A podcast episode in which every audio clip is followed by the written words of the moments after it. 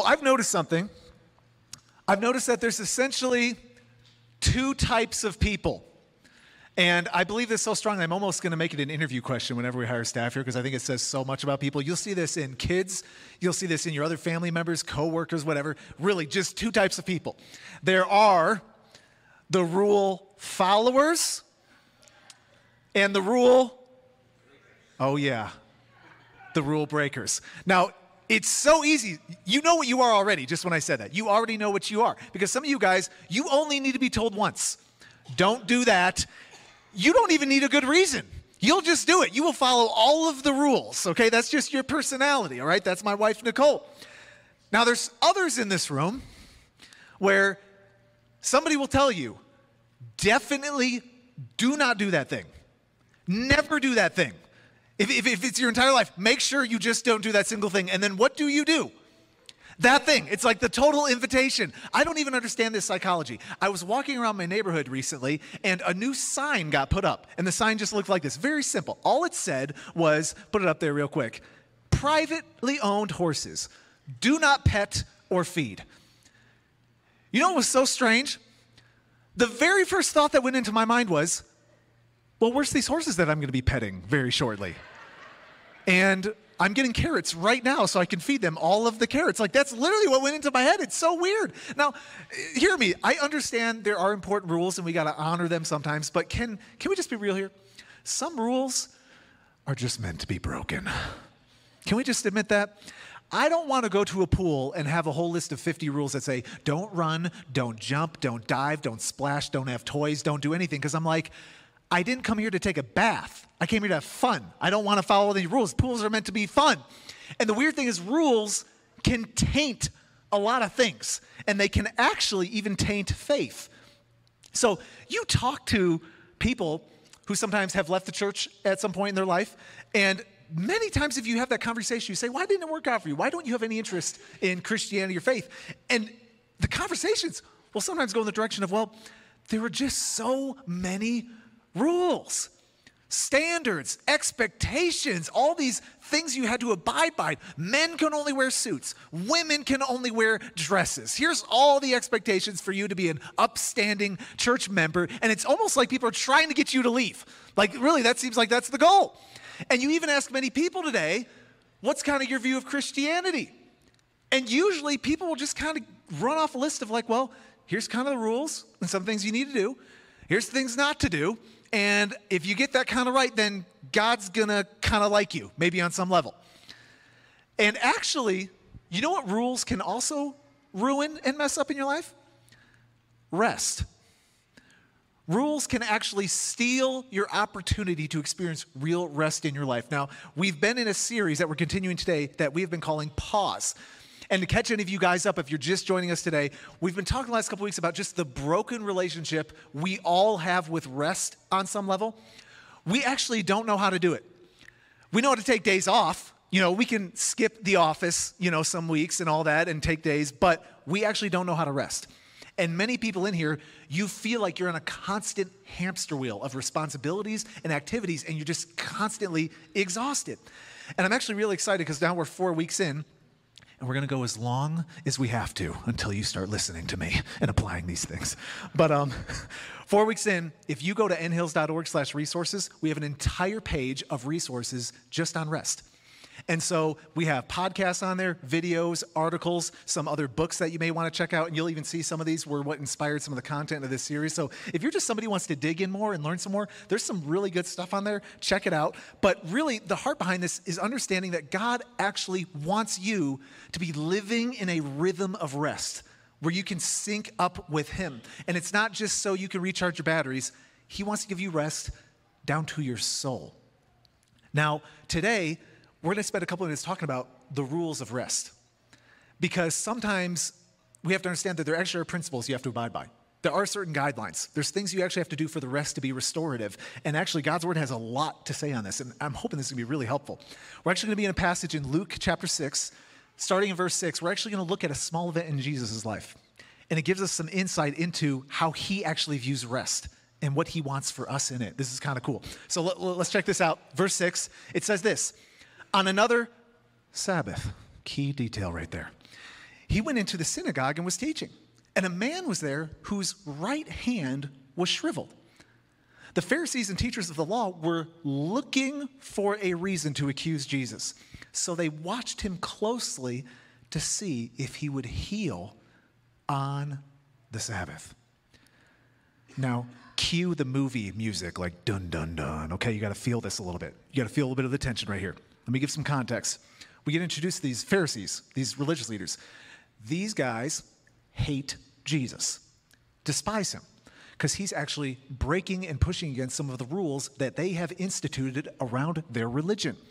And there was one thing that was so critically essential to Jewish people, massively important, still is today for Orthodox Jews, and that is the Sabbath.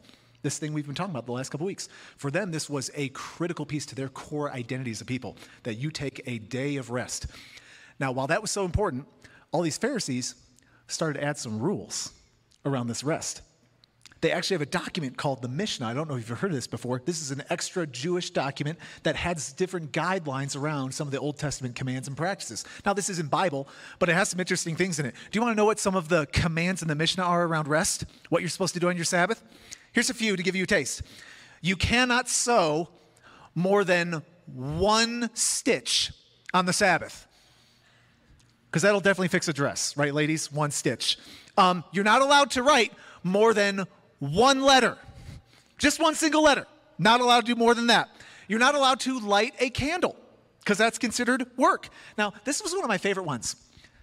You're not allowed to, well, you are allowed, try with me, you are allowed to spit on a rock, but you're not allowed to spit in the mud because if you spit in the mud, you're making mortar, which is work. So, okay, so you guys can all spit on rocks, but no spitting on mud. That's weird. Do you want to hear some modern day ones? Maybe you can pray about applying these in your own lives. Um, you're not allowed to tear off a sheet of toilet paper.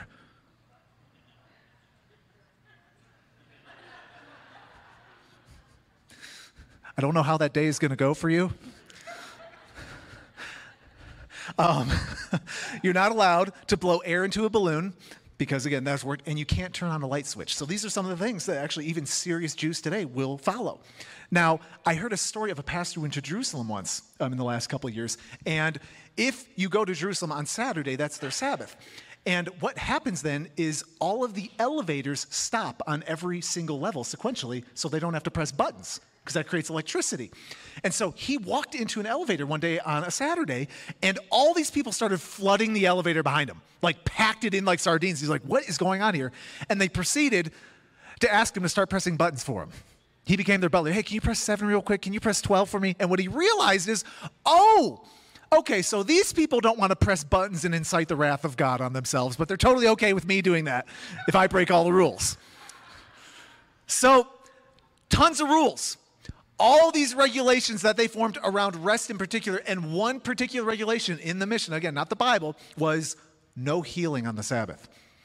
So if you broke your arm in half, you got to wait a day because nobody's going to fix that. And if you need any type of healing help or medical work, it has to wait because, again, no doing that on the Sabbath. It's a rule. So these religious leaders, they're not seeing if Jesus is going to help this guy. That's not what they're hoping for. They're seeing if Jesus is going to break some rules. This is a big deal to them. Now, look at verse 8. But Jesus knew what they were thinking. And he said to the man with the shriveled hand, Get up, stand in front of everyone. So he got up and stood there. So you just got to feel this moment right now, just this tension in this room. You have this dude right in the middle of this room, tons of people gathered around right in this service. And in verse 9, Jesus said to them, I ask you, what's lawful on the Sabbath? To do good or to do evil, to save life or to destroy it. Now, this is what's so incredible about Jesus. He never skirts around issues. He's able to drive right to the heart of a matter. And he's basically asking, okay, is this Sabbath thing really about the rules? Is that ultimately the goal of this day of rest? That we abide by all these little expectations and standards that we've created for ourselves? Are we so committed to this religious practice that it actually does harm to another person? Do we really believe that's God's heart? He's pressing. Verse 10 He looked around at them all and said to the man, Stretch out your hand. He did so, and his hand was completely restored. Can you imagine this moment right now? This guy had a clear, obvious disability. And not only that, he probably wasn't able to work at the time because of it. You can only imagine how that impacted his life. Also, if people saw his hand, they would have seen that as a sign of God's wrath and judgment on him. Because something like that would only happen to somebody who did something that God wasn't happy with. So he had a curse on his life, according to them. And this guy is standing in the very presence of God himself, looking Jesus in the face. And Jesus doesn't bring condemnation, he doesn't bring judgment. He doesn't have words for this guy. He gives him exactly what he needs total healing, perfect restoration, everything he could have hoped for right in that moment. But you know what Jesus also did right in that moment? He sent a very clear message to those religious leaders that some rules are meant to be broken.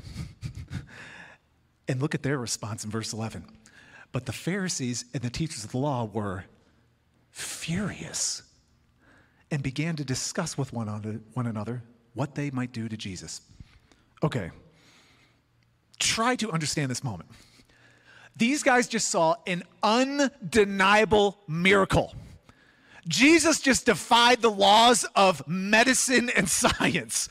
And they're standing in the presence of God Himself. And they just saw a guy whose entire life has been completely changed.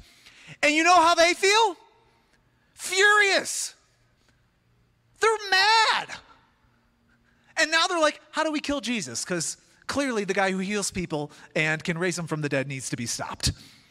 And you just can't even believe this.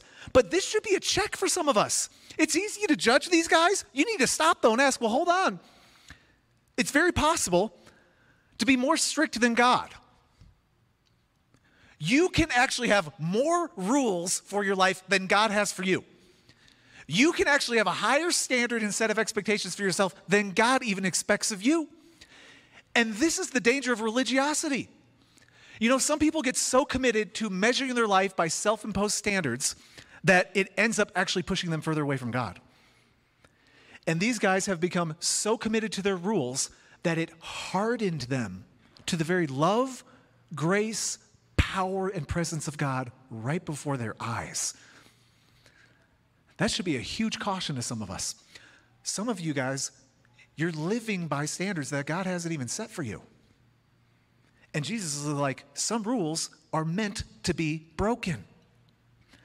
Now, there's another instance that Jesus has an encounter with the religious leaders on a Sabbath. I'm not going to read the whole story. He gets in a debate. Of course, he wins it, but there's one line that drives the whole heart of this, and this is where we're going to go from today. Jesus says this right in Mark, Mark 2, verse 27 The Sabbath was made for man and ladies, not man for the Sabbath. Jesus is pushing hard on this. He's like, You got to understand, your rules are ruining something that God meant to be a gift. That the thing that was actually supposed to ease burdens in your life, you're turning into a burden. God is actually trying to bring a blessing into your life, not something for you to serve, something to serve you. And so the heart of the matter is Sabbath, rest. It's not about rules, it's about restoration for your soul. This is God's heart for you.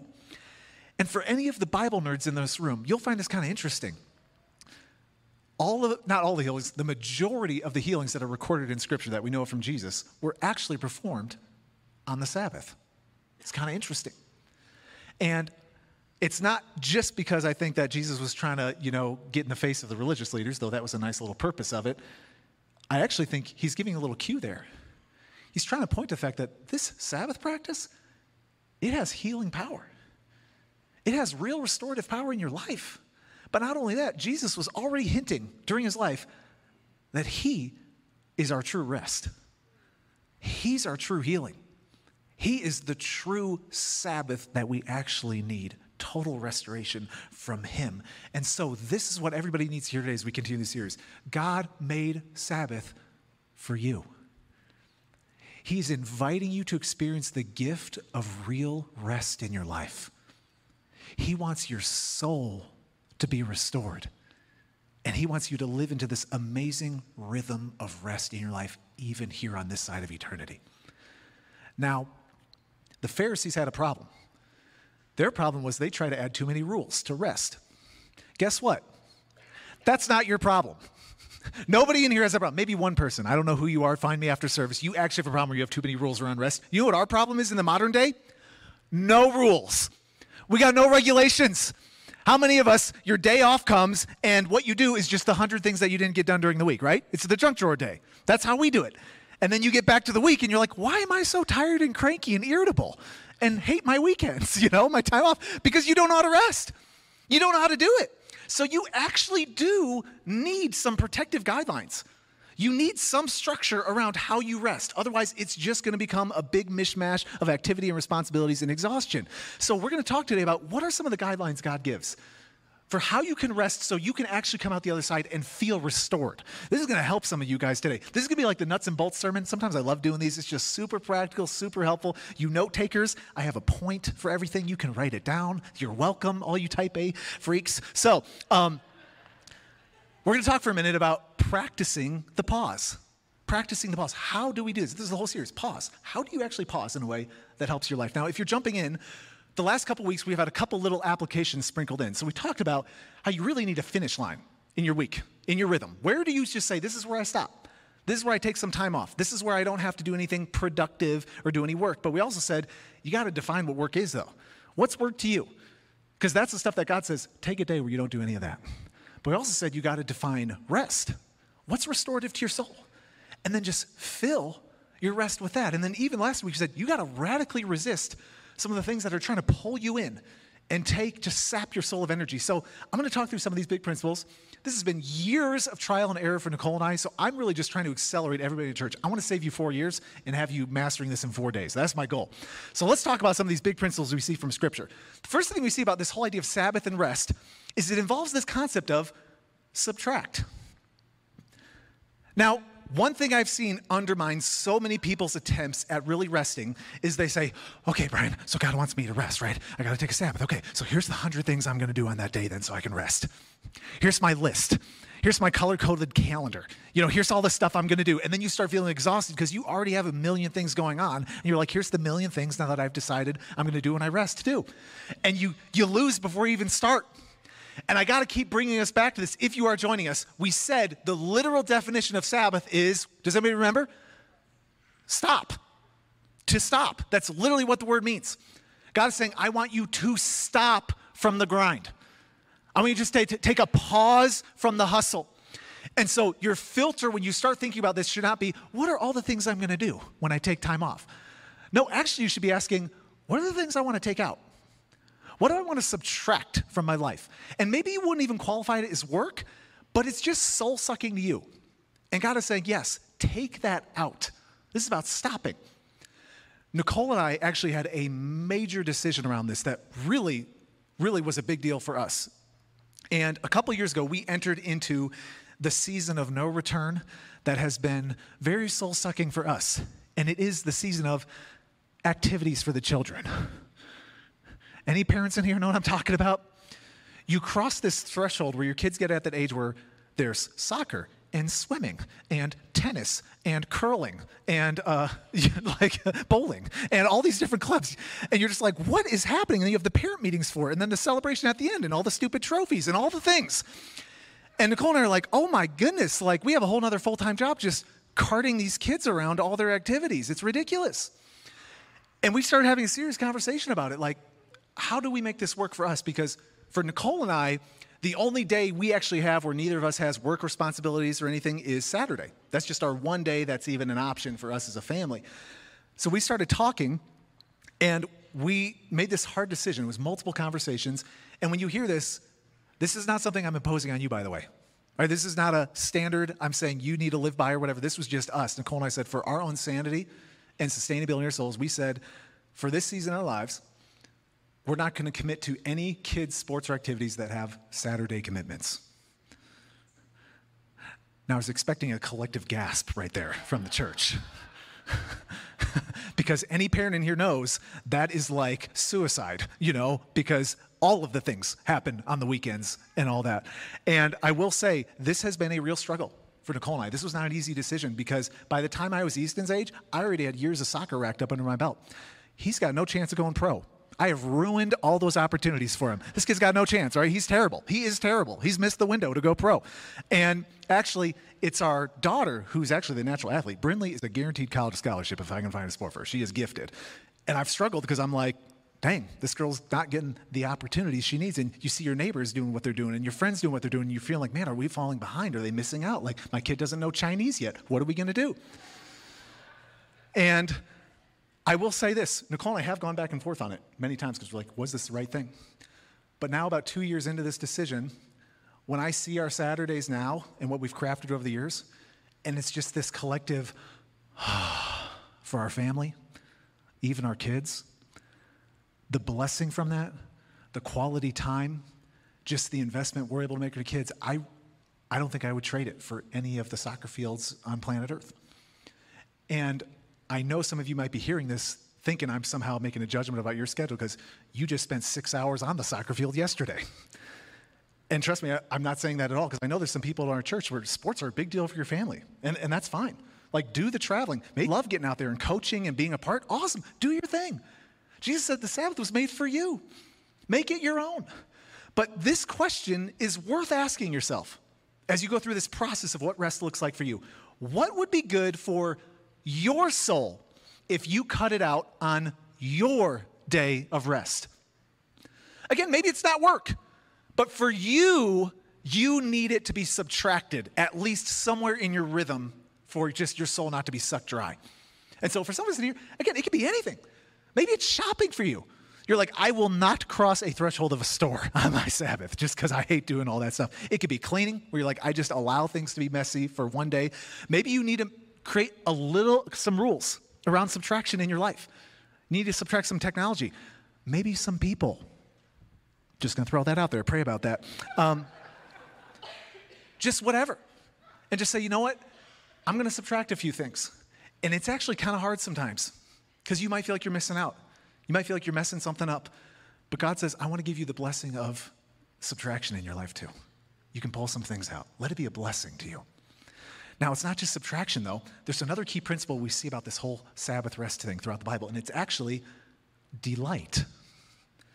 Now, if again you're just joining us, we talked about how the Sabbath literally means to stop. But actually, it's a word with a double meaning. It means two things at the same time. Sabbath can also be translated as to delight. So many people get the stop from work thing down pretty quick. They're like, okay, I'm supposed to like take a break from work and I get that. But then what happens is you start to get really bored. And you're like, what am I supposed to do on this day of rest? Like watch paint dry? Like this is terrible. And that was actually my first experience of trying to do this rest thing. I was like, this is so boring. This is so lame. What am I supposed to do? And then when Nicole and I started studying it some more, we saw that God actually intended for this not just to be a day of stopping, but a day of delight. And God says, I want to give you this day where you can experience and relish in all the good things life has to offer. So follow me here. Isaiah 58, starting in verse 13. God says, If you keep your feet from breaking the Sabbath, from doing as you please on my holy day, if you call the Sabbath a delight. Now, there's a little wordplay happening right there because Sabbath means delight. He's like, if you will just delight in what I meant to delight you, it's kind of cool and the Lord's Day holy, uh, Lord's holy day honorable, then you will find your joy in the Lord. So when we talk about this idea of Sabbath being delight, it's not just about having a day of frivolous pleasure. God is saying, whatever pleasures and delights you experience in this day are actually meant to bring you a deep sense of joy in God Himself it's supposed to just help you appreciate the goodness of God and all the blessings He's brought in your life. And God says, just enjoy that. Let it fill your life. Now, I can't even believe I get to preach on this. This is like the fun stuff to get talk about. I can't. You, you'll never hear something like this in a sermon ever again. I heard a pastor once talk about this concept you can apply in your Sabbath. So you're welcome right now. He said you should utilize what he calls pleasure stacking. Now, here's what he means by this. Track me. He says, You know what you should do? You should think of all of the things you love to eat and experience and just enjoy. And he says, Save all that stuff for the Sabbath. Just save it for your day of rest. Let it pile up all week. And then when you get to that day of rest, just open the floodgates of delight across your entire life. And what it does is it just creates a sense of expectation and it just helps you appreciate even more just the goodness of God. And I'm telling you what, I have applied this in my life in such profound ways. Now, I don't know if this is a secret anymore, but I am a sweets person. All right, can I get a witness from anybody in the room? Where my sweets people at? All right, you salty people, you don't know what you're missing. It's all about the sweets. Um, so I'm all about brownies. Okay, I'm all about ice cream, all about cookies, and I'm telling you. This is not a plug for you to make me some cookies or brownies. I got plenty, okay? Please do not make me any cookies. Um, I got way too many. But what I've been doing is I'm like, you know what?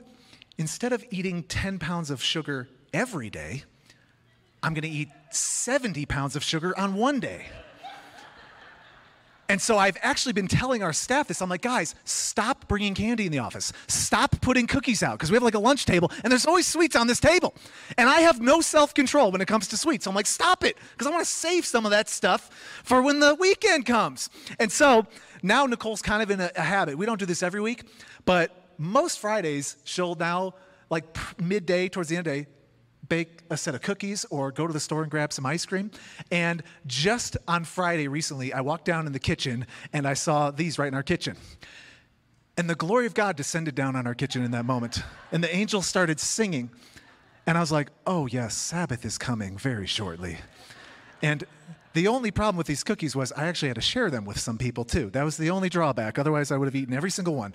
But here's what I'm getting at with this you can actually like plan for delight in your life, no matter what's going on.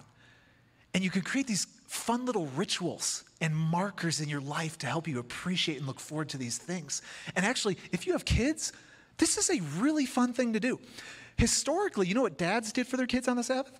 They would actually feed their kids honey on the Sabbath because that was like candy for them and a way to help remind them of just the delight and the goodness of rest and how awesome God was. So I've heard stories of where parents will have like a special box of toys just for their kids on the Sabbath day so they can pull them out and they can get all excited. Um, special foods, if you have older kids, certain activities or places you go, just these fun little traditions you can work in.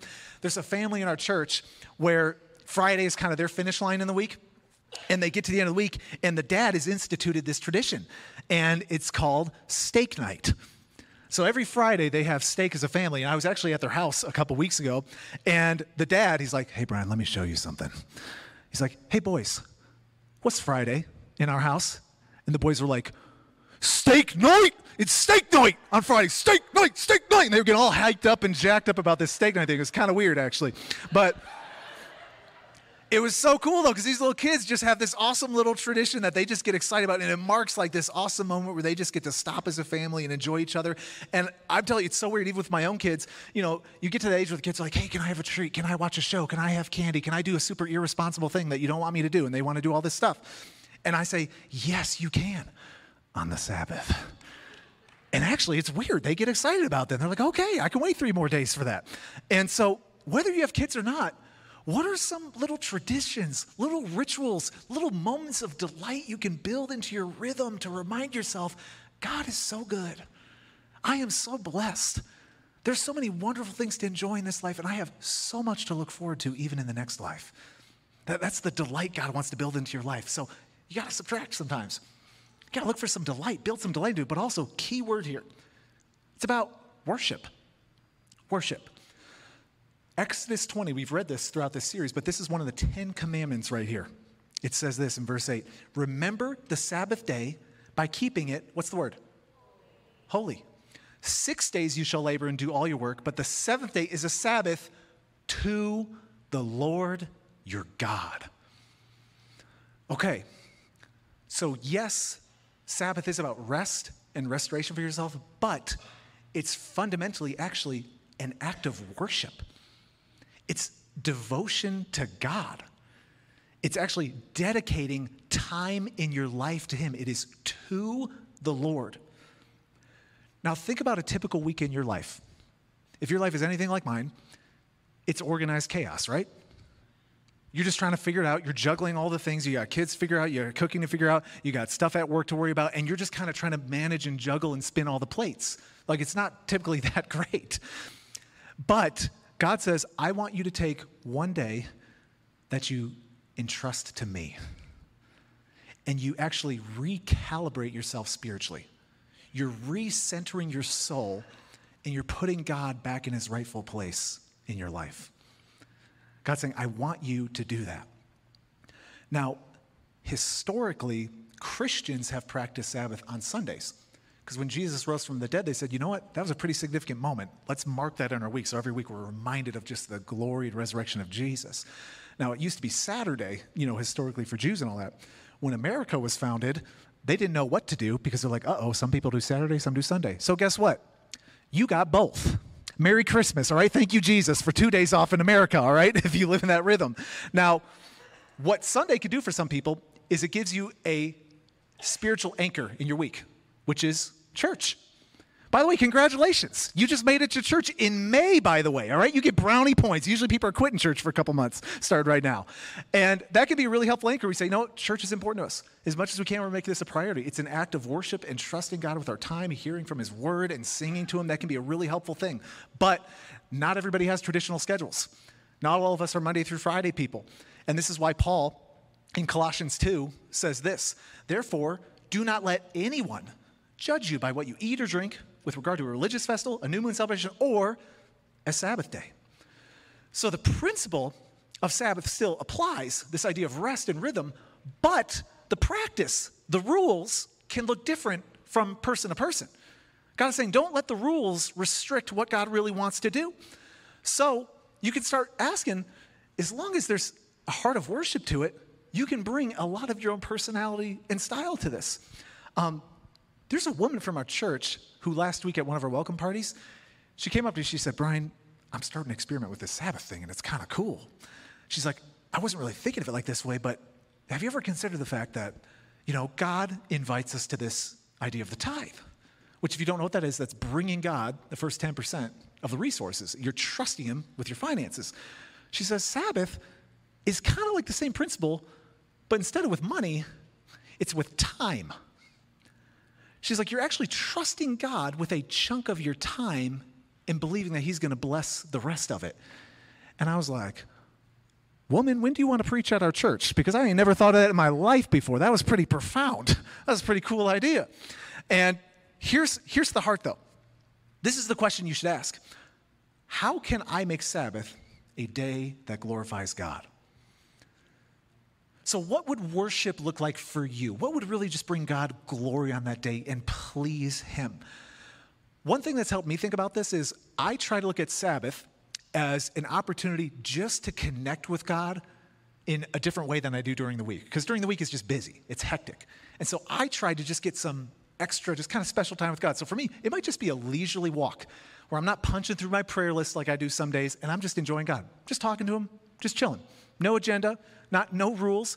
Sometimes it's just music for me. I love music, so I'll get on the keyboard or a guitar or drums and just mess around, play some worship music, or Red Hot Chili Peppers, because that can be worship too. In Jesus' name, that may have been yesterday. Um, but I'm just looking for those times. Like, how can I just enjoy God? And I know everybody here, you have different personalities and styles.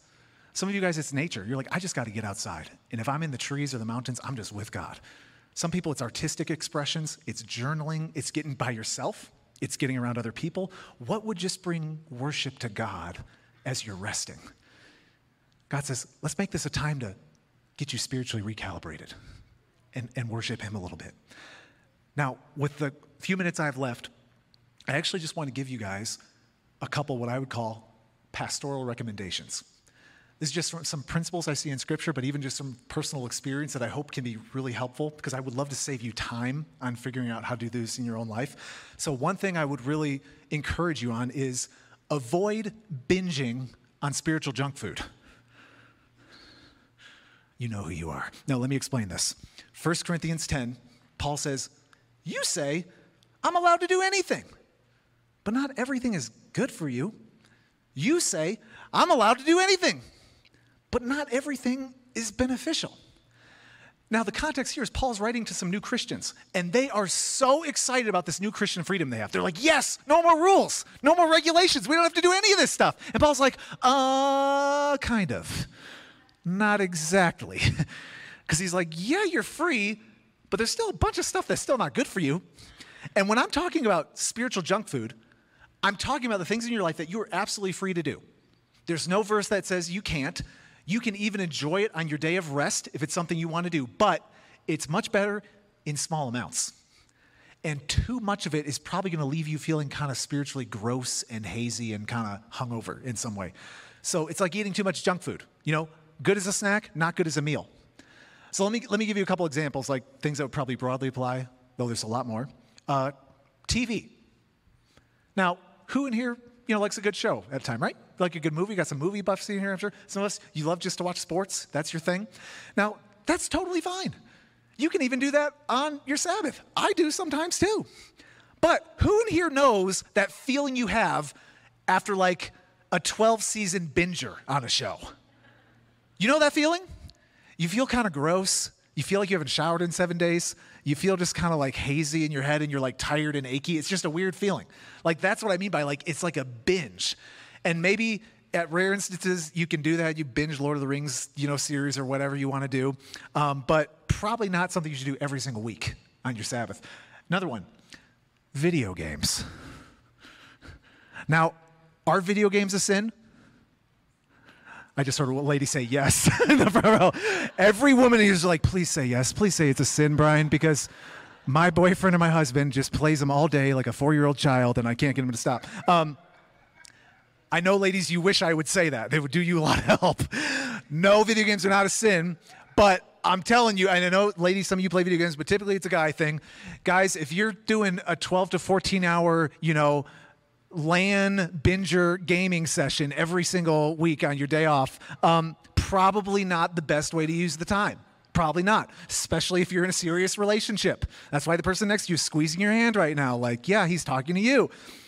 Um, one more, one more that's just uh, usually common for people social media. I don't know many people that have a super healthy relationship with social media. And I don't know many people that get off of two hours of Instagram and think, you know what? I, lo- I love my life. I'm actually really grateful for my life. And I don't think anybody else has a better life than me. My life is great. You don't think that. You're like miserable and you're depressed. And something I've actually learned for myself is I've tried to do little snacks of social media on, on my Sabbaths, and sometimes I will, but it's easier for me just to actually subtract it. My Sabbath goes a lot better if I subtract. Now, Nicole, she doesn't have an issue with this. She'll jump on, do a couple things, check in on some people, and just be off. It's not an issue. So you just got to think of what works for you. All I'm saying is there are some things that are totally fine in moderation, but if you start to make the snack a meal, it's probably not going to create delight. It's probably going to steal away from worship, and it's going to have you just feeling unrested by the time you're done with it. So if you have any of those things in your life, it's worth maybe putting a couple rules around it. Not, not to be legalistic, but just say, hey, for me, this isn't going to give me rest if I do too much of it. So something to think about. Last thing I'll say before we close do a little planning and preparation. Nicole and I went around this merry-go-round over and over again for a long time. And what would happen is we'd wake up on our Sabbath and look at each other and be like, So what do you want to do? And Nicole would be like, I don't know. What do you want to do? And I'd be like, I have no idea. And then before you know it, it'd be 3 p.m. in the afternoon. We'd be like, What do you want to do? And be like, This day was terrible. This was so dumb. What are we doing? And we'd do that so many times, it got so frustrating.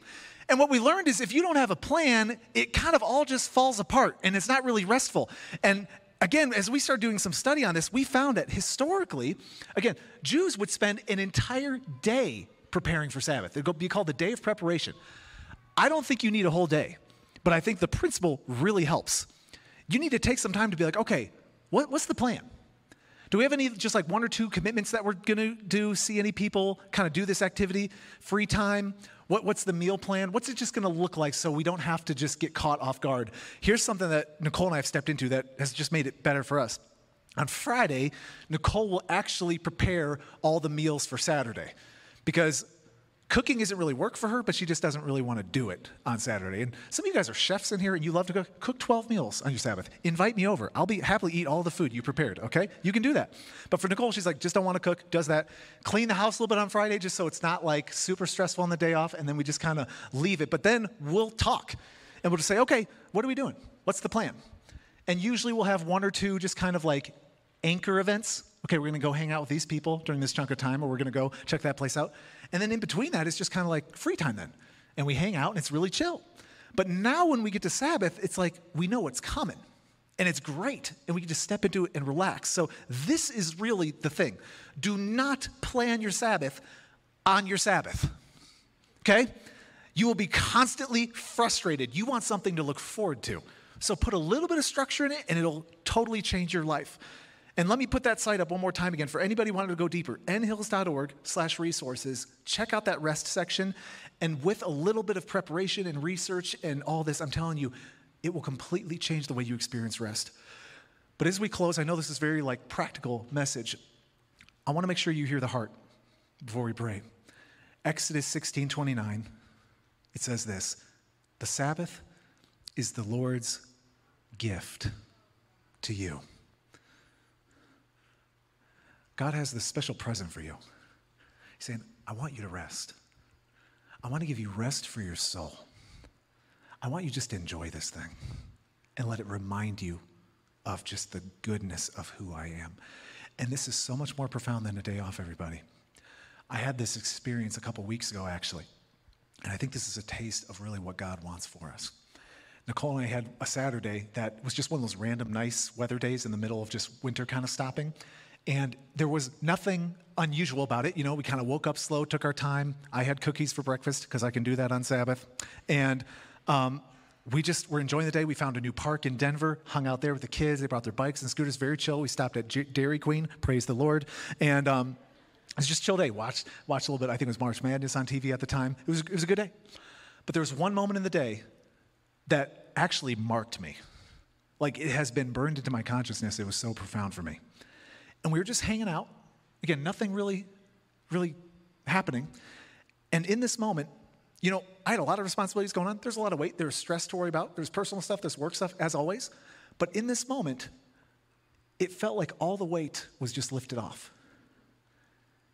I felt this weird sense of just joy bubbling up in my heart. And I'm using my words very carefully here. I experienced a real moment of transcendence. It felt like I stepped out of time itself. And in that moment, I felt like I was getting just a small taste of eternity. You need to see, God gave us Sabbath so we can just get a small taste of what He actually has planned for us true rest, eternal rest. You see, Jesus already accomplished all the work on the cross. He did everything to give you true rest. He died in your place. He died to forgive your sins, and He conquered sin and death and resurrected to usher in this promise of eternal rest for everybody who would trust in Him. So when you practice Sabbath, you know what you're actually doing? You are practicing for eternity you're getting just a small little sample of what God has planned for you. And God is saying, I want to give you a gift where you get a weekly reminder of what you have in Jesus eternal Sabbath, true rest for your soul. And until that day comes, you can now practice this thing called Sabbath. You can delight in it, you can worship God in it, and through all of that, God is going to give you, even in this life, true rest for your soul. Will you guys pray with me? Lord, we just thank you so much that you want to give good gifts to your kids. You're not bringing down rules and regulations, you are offering rest, rest for our souls. So, Lord, we just thank you for your heart in this matter. You said, I made this thing for you. You're not meant to serve it, it's meant to serve you. So thank you, God, for this gift of a rhythm of rest, of Sabbath in our lives. And I pray right now, Lord, I know there's many people in our church who have been in church their entire lives and have never learned about this principle who have never tried to actually practice a real rhythm of rest in their lives. And I pray right now, Lord, that you truly would set some people free in our church that they can get out of just this exhausting hamster wheel called the 21st century and they can step into what you have for us, God, this timeless principle of rest. And so, God, let us experience this as a church. Help us live it out. We want to be a witness to this world, Lord, that we can live in rest, not just one day a week, but all the days of the week, because we know the rest that we have in you, the promise of eternal rest, true Sabbath, Jesus Himself. And for anybody in here, you need to understand the heart. This is not about you getting a day off. This is about you experiencing the true presence, power, and love of Jesus in your life. And that is something that maybe some of you in here would acknowledge that you actually do not have. And right now, God is calling out to you. He's saying, Please receive my rest. Receive Jesus. Bring him into your life. And I'm giving you this invitation right now. You can reach out to him right now in your heart and mind to say, Jesus, come into my life. I want you to change me. I want you to give me true rest. I want you to restore my soul, Lord. And Lord, I pray over everybody reaching out to you. I pray for salvation in this church. I pray for you to deliver people. I pray for them to be free, Lord. And I pray for all of us, God, that we can just delight in the goodness of rest as a reminder of the true rest we have in you. And we pray this in Jesus' name. Everybody said, Amen, amen. Thanks for tuning in to this week's message. If you would like to learn more about Northern Hills, you can go to nhills.org. You can also follow us online on Facebook, YouTube, or Instagram for more updates and events. We look forward to seeing you next week.